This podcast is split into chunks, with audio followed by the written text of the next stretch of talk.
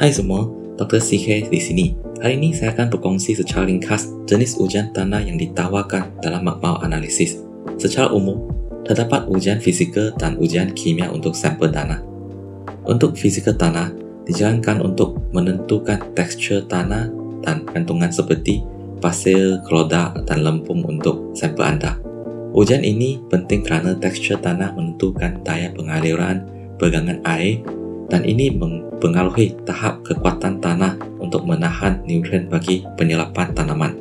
Sementara, ujian kimia digunakan untuk menentukan berapa banyak nutrien di dalam tanah.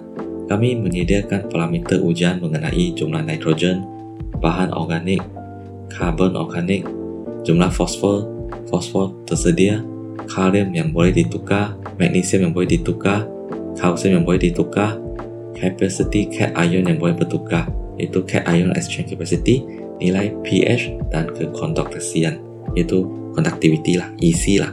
Semoga sesi perkongsian ringkas ini dapat memberi sedikit informasi untuk anda. Itu saja untuk kali ini.